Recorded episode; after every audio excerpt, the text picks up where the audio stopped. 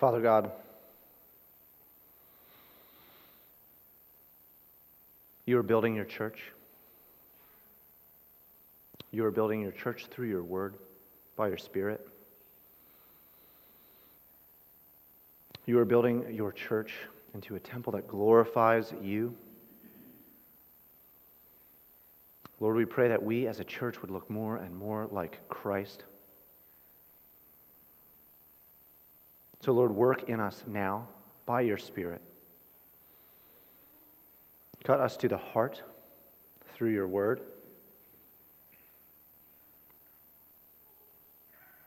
Guide us by your Spirit. Illumine the word for us now so that we might be changed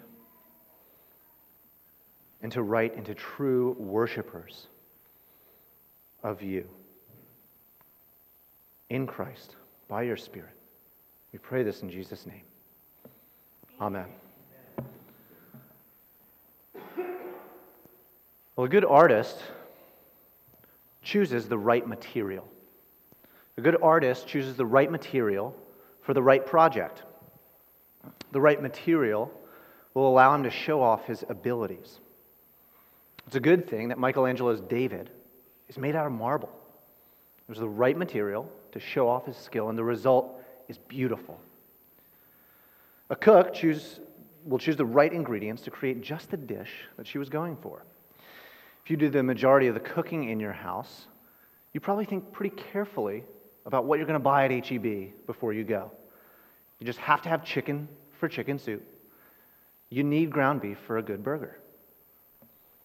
A worker will get the right lumber, the right nails, the right tools to match whatever project he's working on.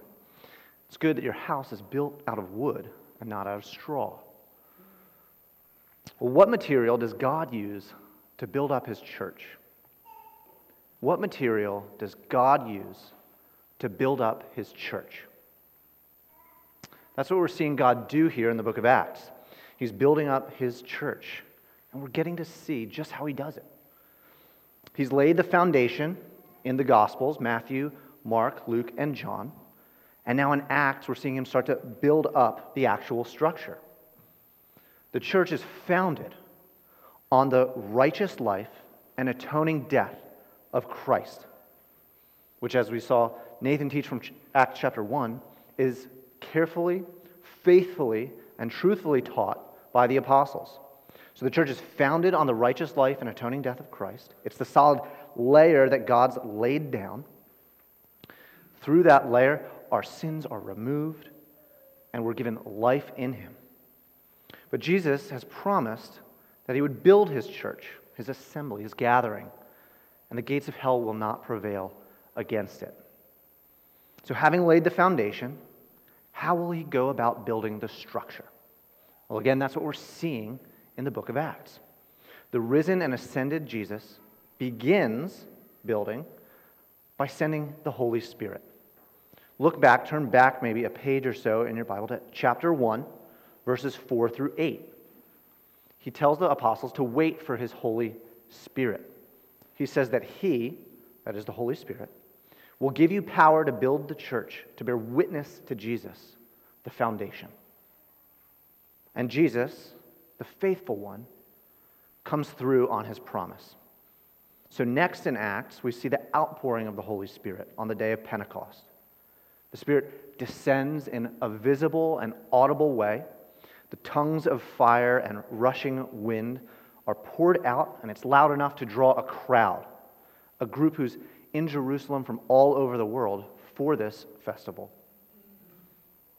Jews who've been scattered all over are coming to hear the apostles begin speaking in tongues. And many of them are confused about what's going on. Some think they're drunk. Some ask what this means. And so Peter stands up and tells them. And that's what we've been going through the last three weeks is Peter's sermon. He explains to the crowd what's going on, and he does so by preaching a sermon using three Old Testament texts Joel 2, Psalm 16, and Psalm 110 to tell the people that what they're seeing is the beginning of the last days. This miraculous outpouring of the Spirit is exactly what God promised he would do after the Messiah was raised to life. So Peter's telling this crowd, some of whom were there at Jesus' crucifixion, he's telling them, this is the promised Holy Spirit, poured out by the promised Messiah, who you just crucified. Look at 236. Look at chapter 2, verse 36. Let all the house of Israel therefore know for certain that God has made him both Lord and Christ, this Jesus whom you crucified. Peter's telling the people, whether they were physically there or not, you're guilty of killing the Lord. You're guilty of regicide. Homicide is the killing of another person. Patricide would be the killing of your father. Regicide is the killing of the king. And that's exactly what the Jews have done. they they've killed the king, their anointed one, the Lord. And that makes them rebels, treasonous rebels, sinners through and through. But that's the very material God chooses to begin building his church. God chooses the very people who killed the Christ to begin building on the foundation he's already laid. Friends, isn't that amazing? God, in his wisdom, chooses to begin building his church in which he will dwell gloriously forever with the worst that he can find. What a merciful, powerful God we have. This is foolishness in the eyes of the world. To the world, this is like a builder trying to build a house out of styrofoam or a cook trying to build a dish with the main ingredient of sawdust.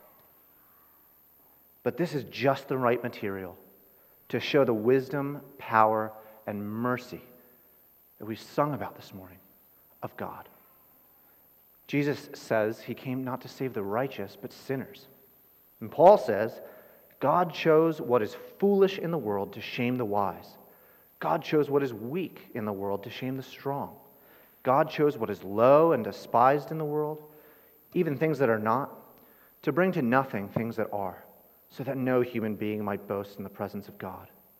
And because of him, you are in Christ Jesus, who became to us wisdom from God, righteousness and sanctification and redemption, so that, as it is written, let the one who boasts boast in the Lord.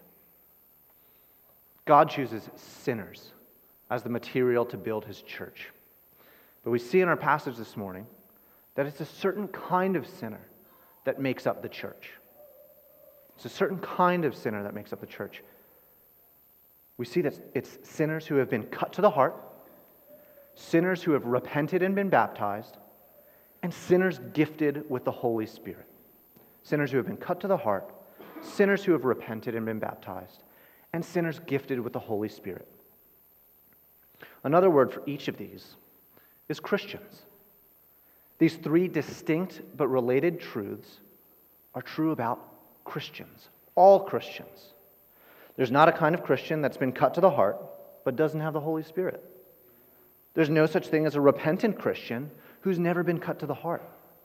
And there shouldn't be a Christian who has the Spirit but hasn't been baptized. The raw material God uses to build his church are Christians, sinners who have been cut to the heart, sinners who have repented and been baptized, and sinners gifted with the Holy Spirit. So look with me first at verse 37. Look down at verse 37.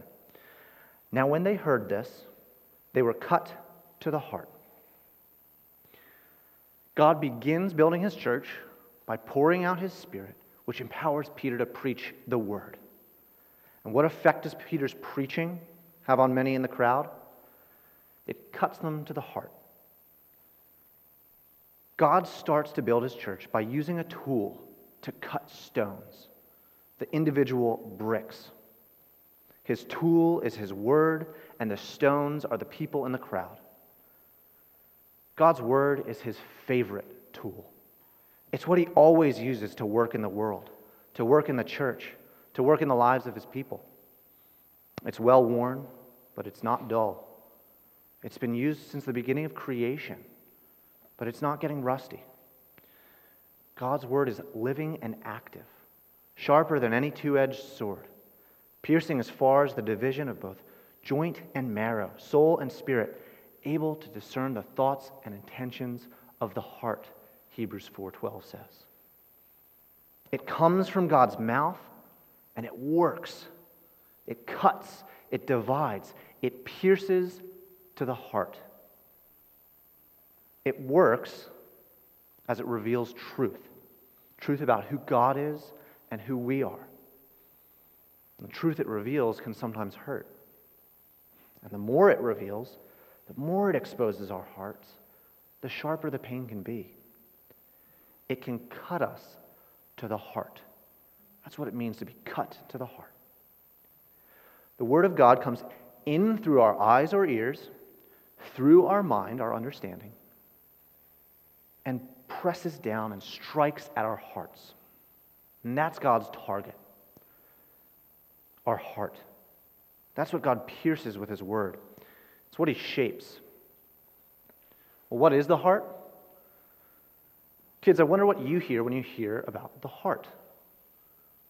Well, the heart, according to the Bible, isn't just a muscle that pumps blood around our bodies, and it's not just where our emotions are stored.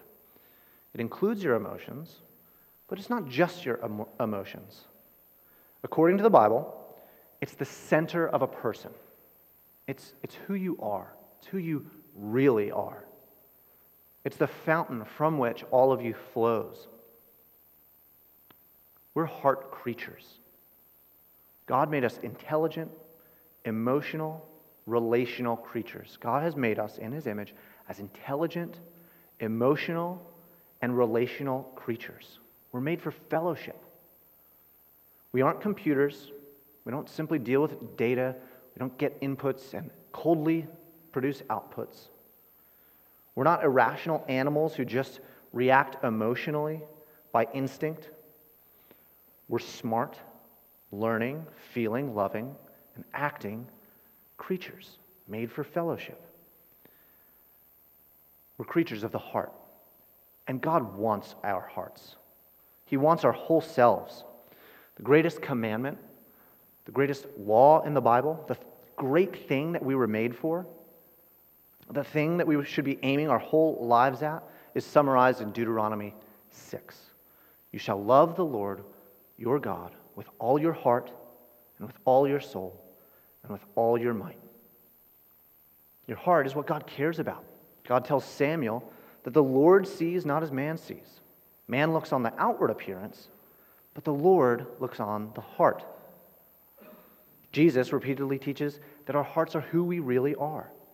The pure in heart are the blessed ones in the Sermon on the Mount. He says in Matthew 12 that out of the abundance of the heart, the mouth speaks. So what we say is just a reflection of who we are in our hearts. And In Matthew 15, he says, But what comes out of the mouth proceeds from the heart.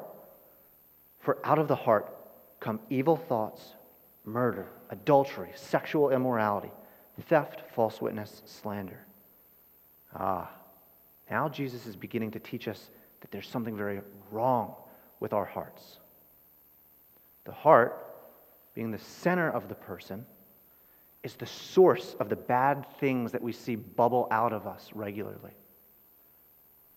That means the bad that we do, what the Bible calls sin, the bad that we do reveals something about us, reveals something about our hearts, who we really are at our core. Our sin isn't just something we accidentally do. Our sin isn't something we've learned or picked up from our environment, like an accent. No, our, our sin reveals that at our core we are sinners. We're wicked. The first mention of the heart in the Bible actually is in Genesis 6 before the flood, and the same phrase is used right after the flood. God looks down on earth, and the Lord saw that the wickedness of man was great in the earth, and that every intention of the thoughts of his heart was only evil continually. As humans, we're born with sinful hearts. As Scott read earlier, we're brought forth in iniquity. So when we read in Acts that Peter accuses the crowd of killing Jesus, their king, when he accuses them of cosmic treason, when he convinces them that they're rebels who just killed their king, when we see Peter talking to the crowd like this, we should actually place ourselves among the crowd. By nature, we're on the side of the killers, not on the side of the innocent Son of God. On which side do you see yourself? Apart from the grace of God, do you see yourself as one among the crowd who consented to Jesus' death? Do you see that your sinful heart condemns you? Do you see that even you have committed cosmic treason against your kind and loving Lord? Or do you flatter yourself like Peter, the man who's preaching now, who Jesus told you, told them that he would deny him three times? So Jesus told Peter, You will deny me three times. Peter says, I'll never do that, Lord. Peter thought so highly of himself that he never imagined he would deny Jesus. But when the time came, Peter flat out lies. Says he has nothing to do with that man being accused. What does Peter do when he realizes this? Luke tells us that as soon as he realized what he'd done, he wept bitterly. This wasn't a single tear rolling down his face. Peter wept bitterly. He was broken, he was cut to the heart. This same realization that they aren't on God's side, but have just killed the Son of God, makes the crowd feel so guilty that they are cut to the heart. I wonder if this is your reaction when you see your sin.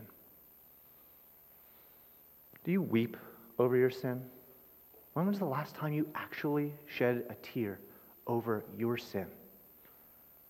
Are you cut to the heart? When your sin is revealed to you, when God's word clearly shows that you've sinned, when a friend here at Millwood speaks the truth in love, when a preacher points something out, when the Spirit works in your personal Bible reading and you realize, I've been sinning, are you hurt? Does it grieve you? Does it pain you to find out that you've been living in a way that offends your holy and loving God? Friends, let God's word work in your heart this way. Let God's word pierce your heart. Let God's word make you uncomfortable, sad, and even upset. The psalmist describes the wicked as having hearts unfeeling like fat. Imagine layer after layer of fat building up around your heart so that you can no longer feel. You can poke and prod, but the nerve endings never even reach the surface. So you no longer feel the conviction and the pain of guilt, of sorrow, but you no longer love, you no longer care, a hard, unfeeling heart is no heart worth having. It's no life worth living. So let God's word do its work and hack away at the fatty buildup around our hearts. A Christian's heart has been pierced by the realization that he's sinned against God. His mind agrees with the verdict, and unlike a computer, he's broken by guilt. It's that kind of person a broken-hearted sinner. That's good material to work with. That's the raw material God will use to build up his church. Psalm 147 says, The Lord builds up Jerusalem. He gathers the outcasts of Israel. He heals the brokenhearted and binds up their wounds. But it's not just people who are sorry for their sins. It's not just people who feel bad about what they've done. Specifically, it's sinners who repent and are baptized that God uses, that God builds his church with. It's specifically sinners who repent, brokenhearted sinners who repent and are baptized. That's the material that God will use. Look down at the end of verse 37 and the beginning of verse 38.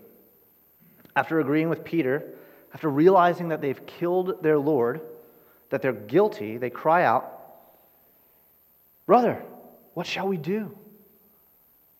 And Peter said to them, Repent and be baptized, every one of you, in the name of Jesus Christ, for the forgiveness of your sins. First, notice the mercy in this call to repent. It would be just for God to condemn them on the spot.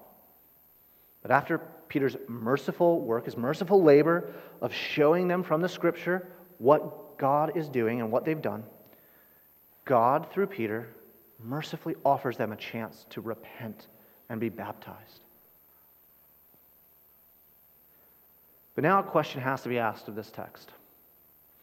Why does Peter say these two? Why does he say repent and be baptized? Why repentance and baptism?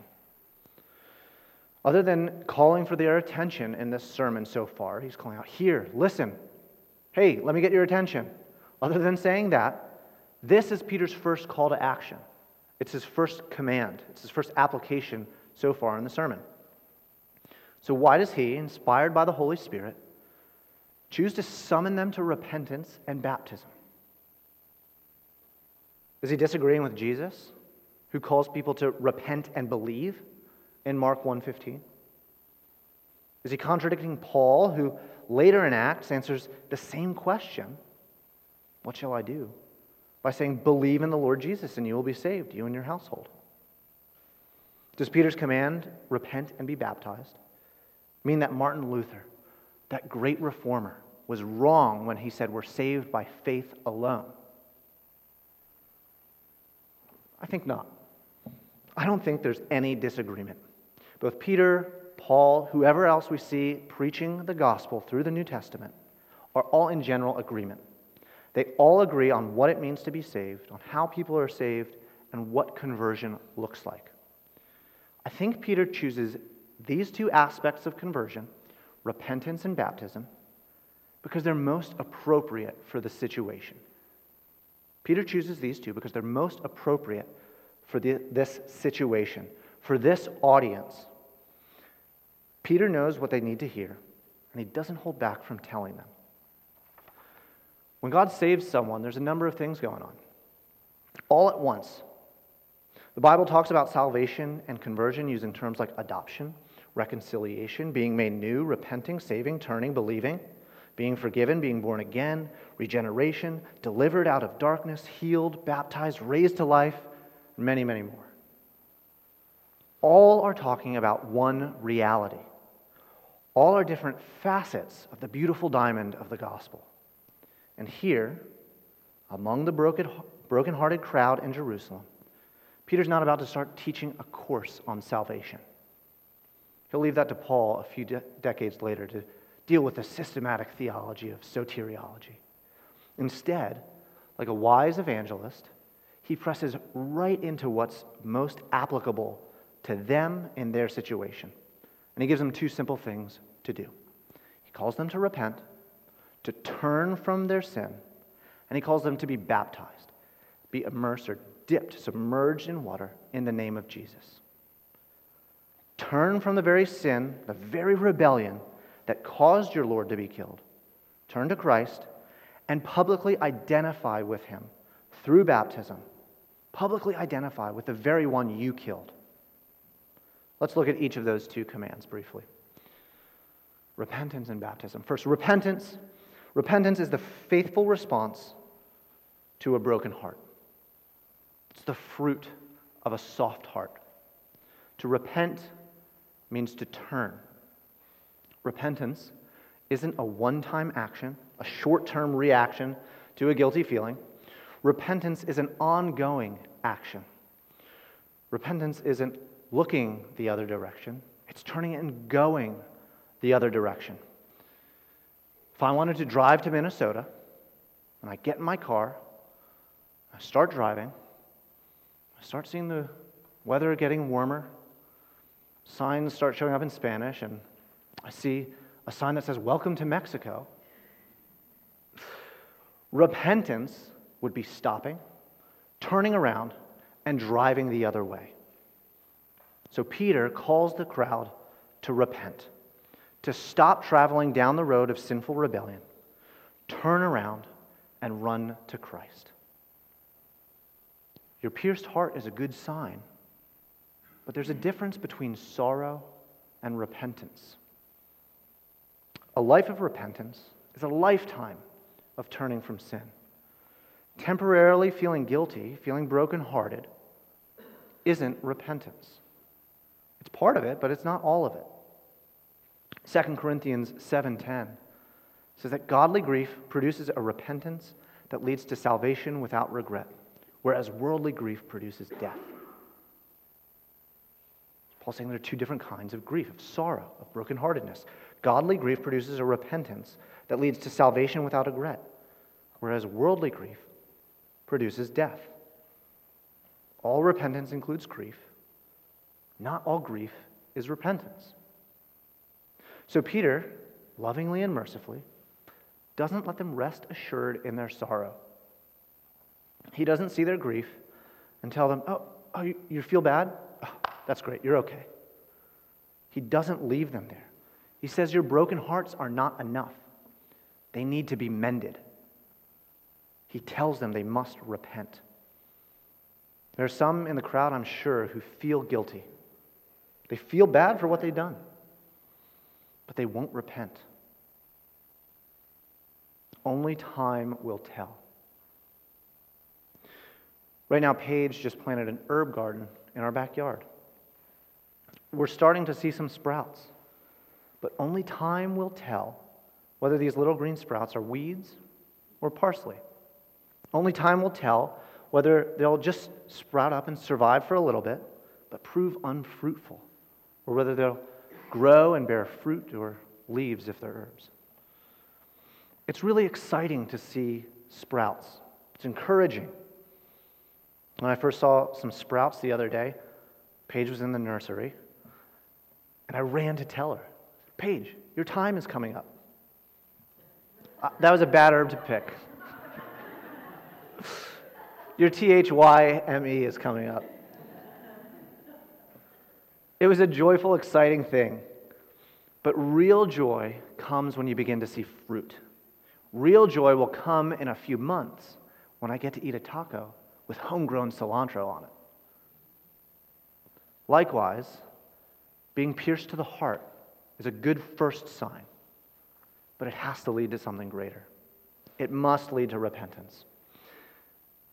If you feel guilty about sin, if God's Spirit, through God's Word, is pricking your heart this morning, turn from your sin. Don't carry on in rebellion. Don't keep going back to what makes your heart ache. Turn and be forgiven.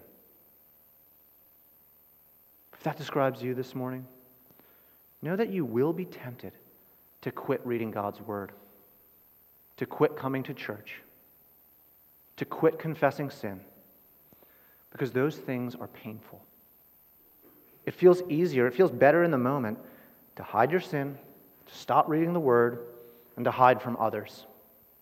You can hide from others either by avoiding them altogether or avoiding being honest with them. Don't give in to that temptation.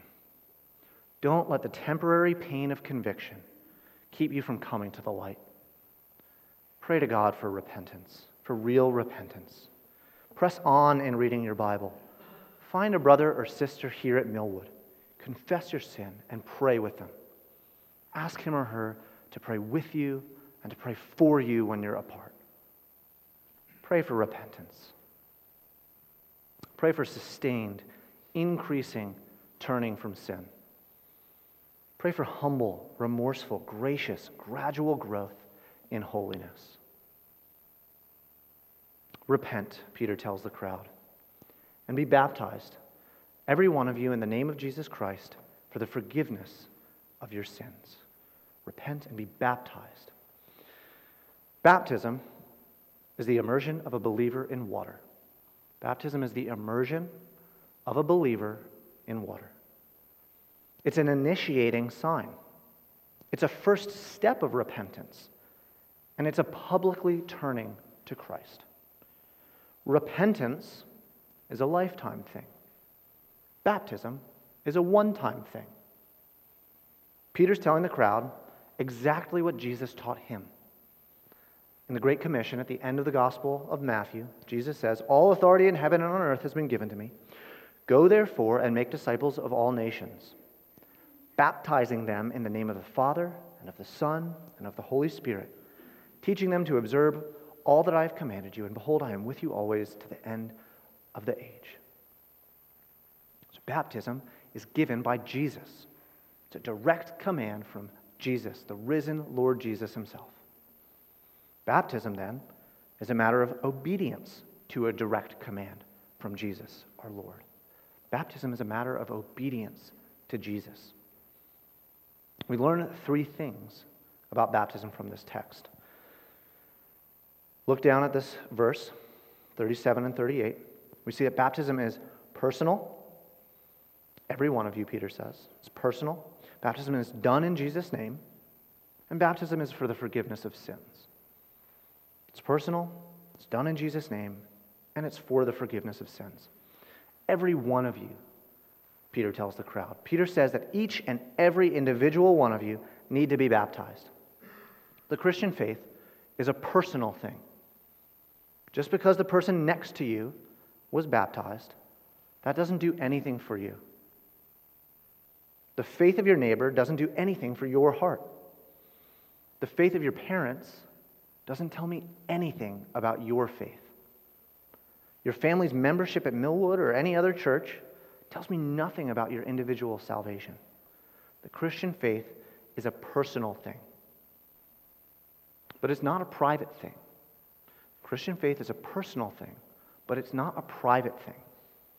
Baptism is a public event, it's a public declaration, a visible sign that lets others see something about you. So when Peter says, be baptized in the name of Jesus, he's telling them to publicly identify with Jesus and his teaching. Baptism was given by Jesus, as we just saw, but it didn't start with Jesus. We read earlier this morning that John was baptizing before him.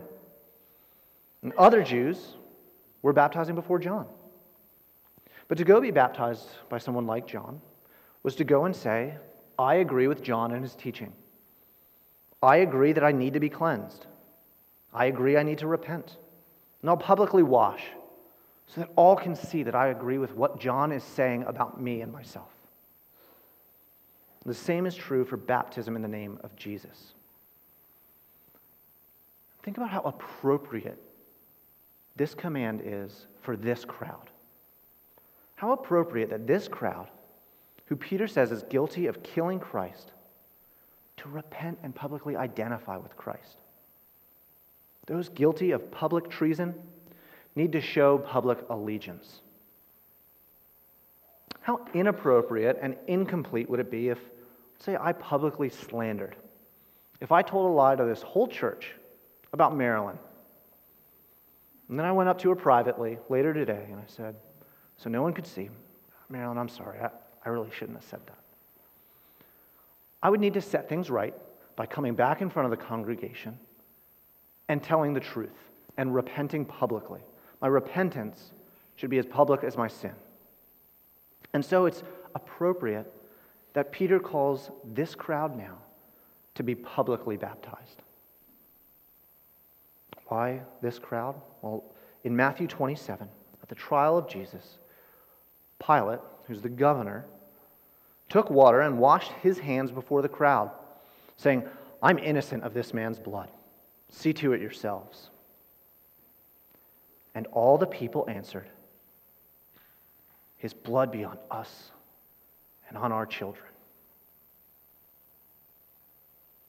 Peter's mercifully offering this crowd the chance to wash that blood from themselves through baptism.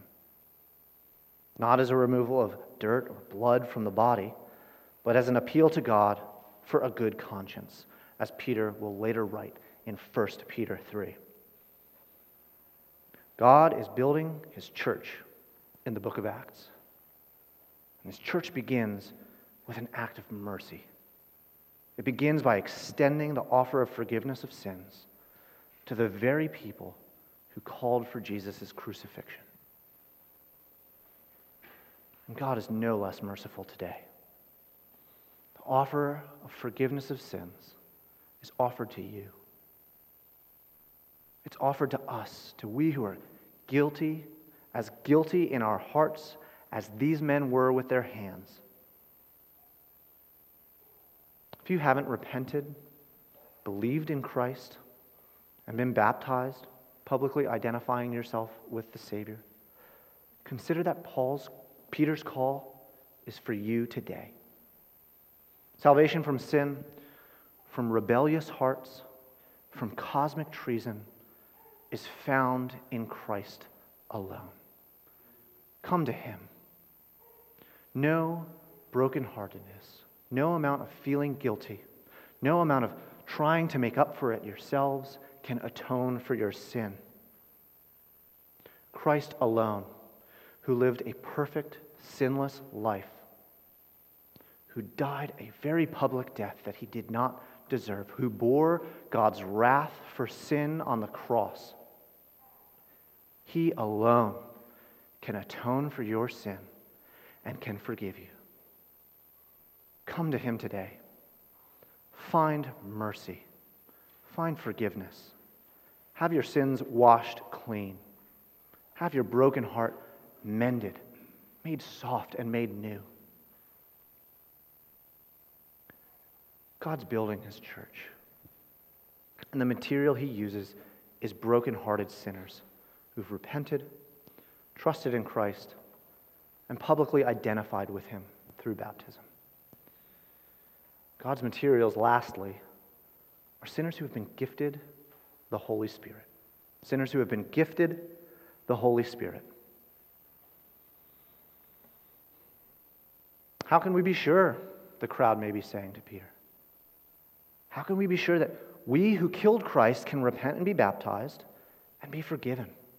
How can we be sure that rebels like us can be reconciled to God?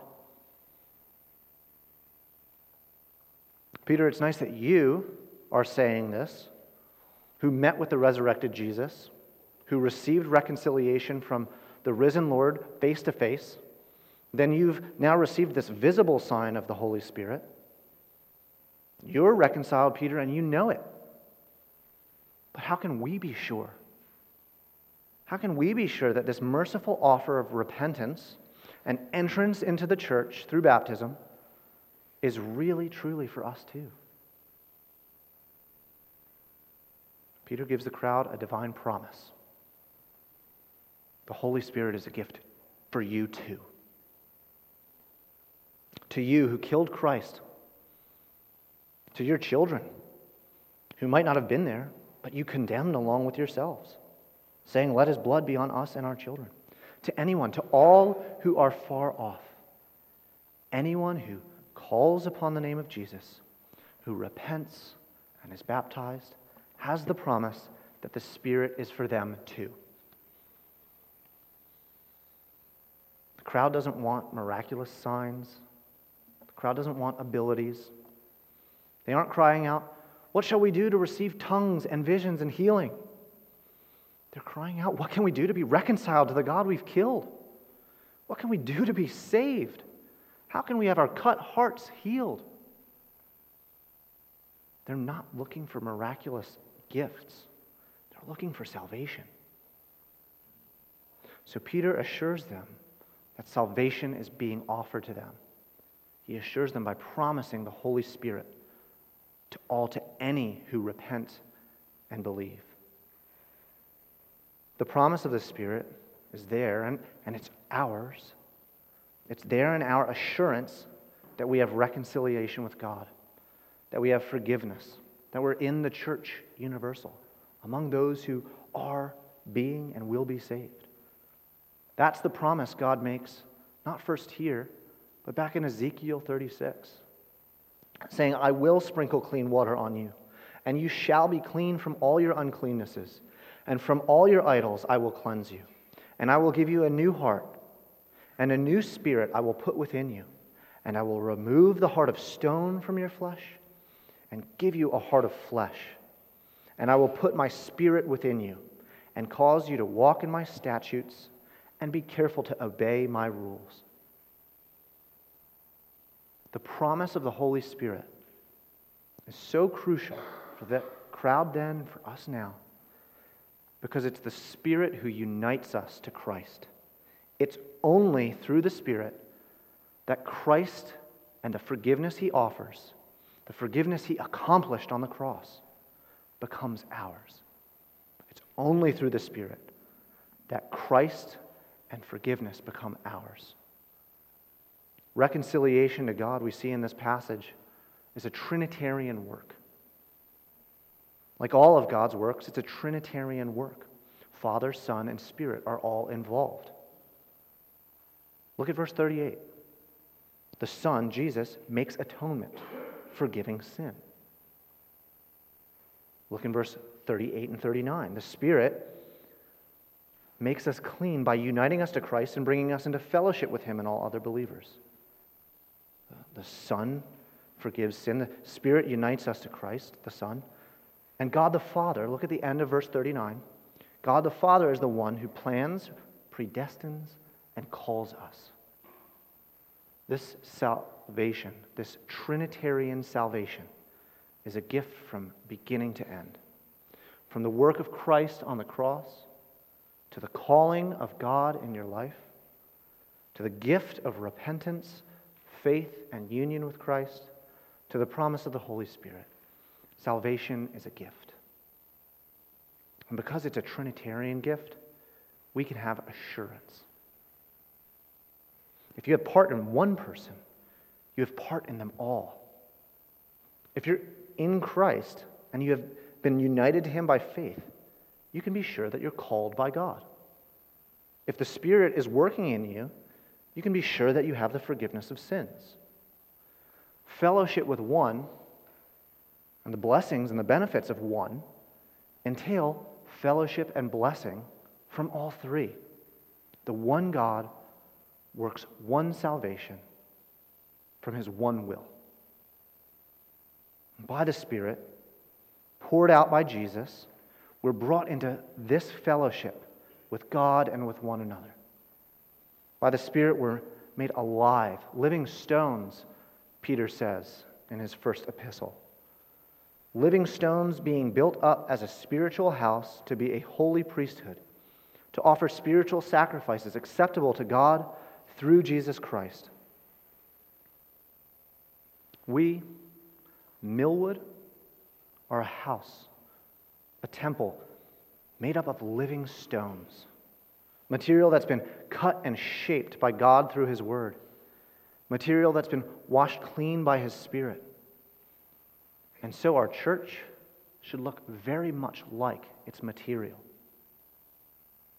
Our church, we as a church as a whole, ought to look like our constituent parts. Those who are living, those who are holy, those who are in Christ, looking more and more like Christ. We, as members at Millwood, have actually covenanted together to make sure our church looks like this. We've taken responsibility to make sure our church looks the way that God's calling us to look in the Bible. As a church, we want this because we want assurance that the Spirit is working in us. Not miraculous signs, but by seeing His sanctifying effects in our lives individually and together as a church. We know the Spirit's working in us and has united us to Christ and has sealed us for eternity if we see Him working in us the way He's working in the church in Acts 2 we see Him growing us in holiness, unity, in love, as we'll see in the weeks to come, the effects that the Spirit has on this newly formed and newly built church. Our church isn't trying to do anything different from what the church in Acts is called by God through Peter to do. So pray that God, by His Spirit, would continue to work in our church. Pray from this passage this week. Look down at the passage and find these words, just in verses 37 through 39.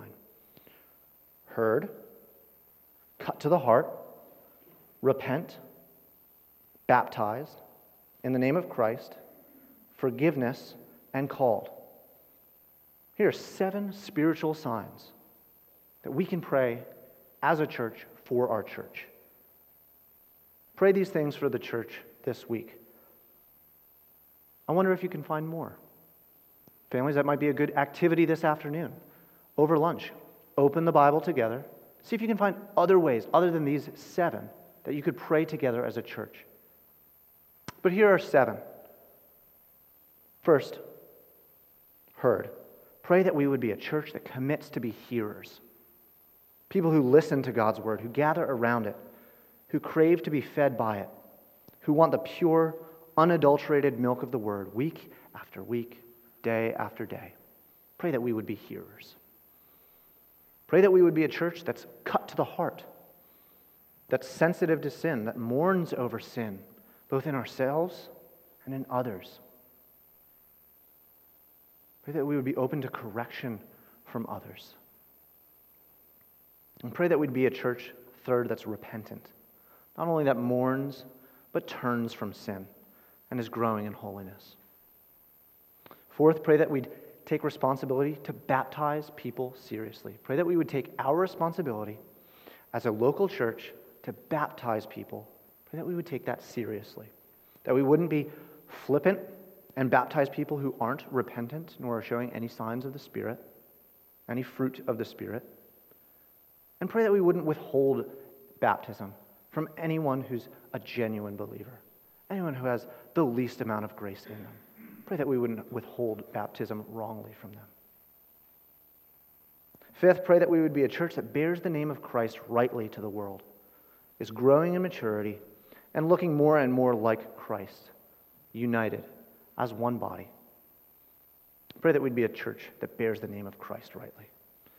Sixth, pray that we would know that we've been forgiven in Christ and we would be quick to forgive one another. Finally, seventh, pray that we would walk in a manner worthy of the calling to which we've been called. Pray that we ourselves would call others, our children, our neighbors, all who are far off, that we'd preach the gospel to them, pray for their conversion, teach and love them. Pray that those who are far off would be brought near, that we would even be a diverse church, reflecting the many ethnicities, nations that are here in our neighborhoods in Austin. Our triune God is building our church. He's choosing and shaping the material. He's shaping redeemed sinners like you and me into a temple filled with his glory. So pray confidently, boldly, and diligently for these things. Let's pray for these things now.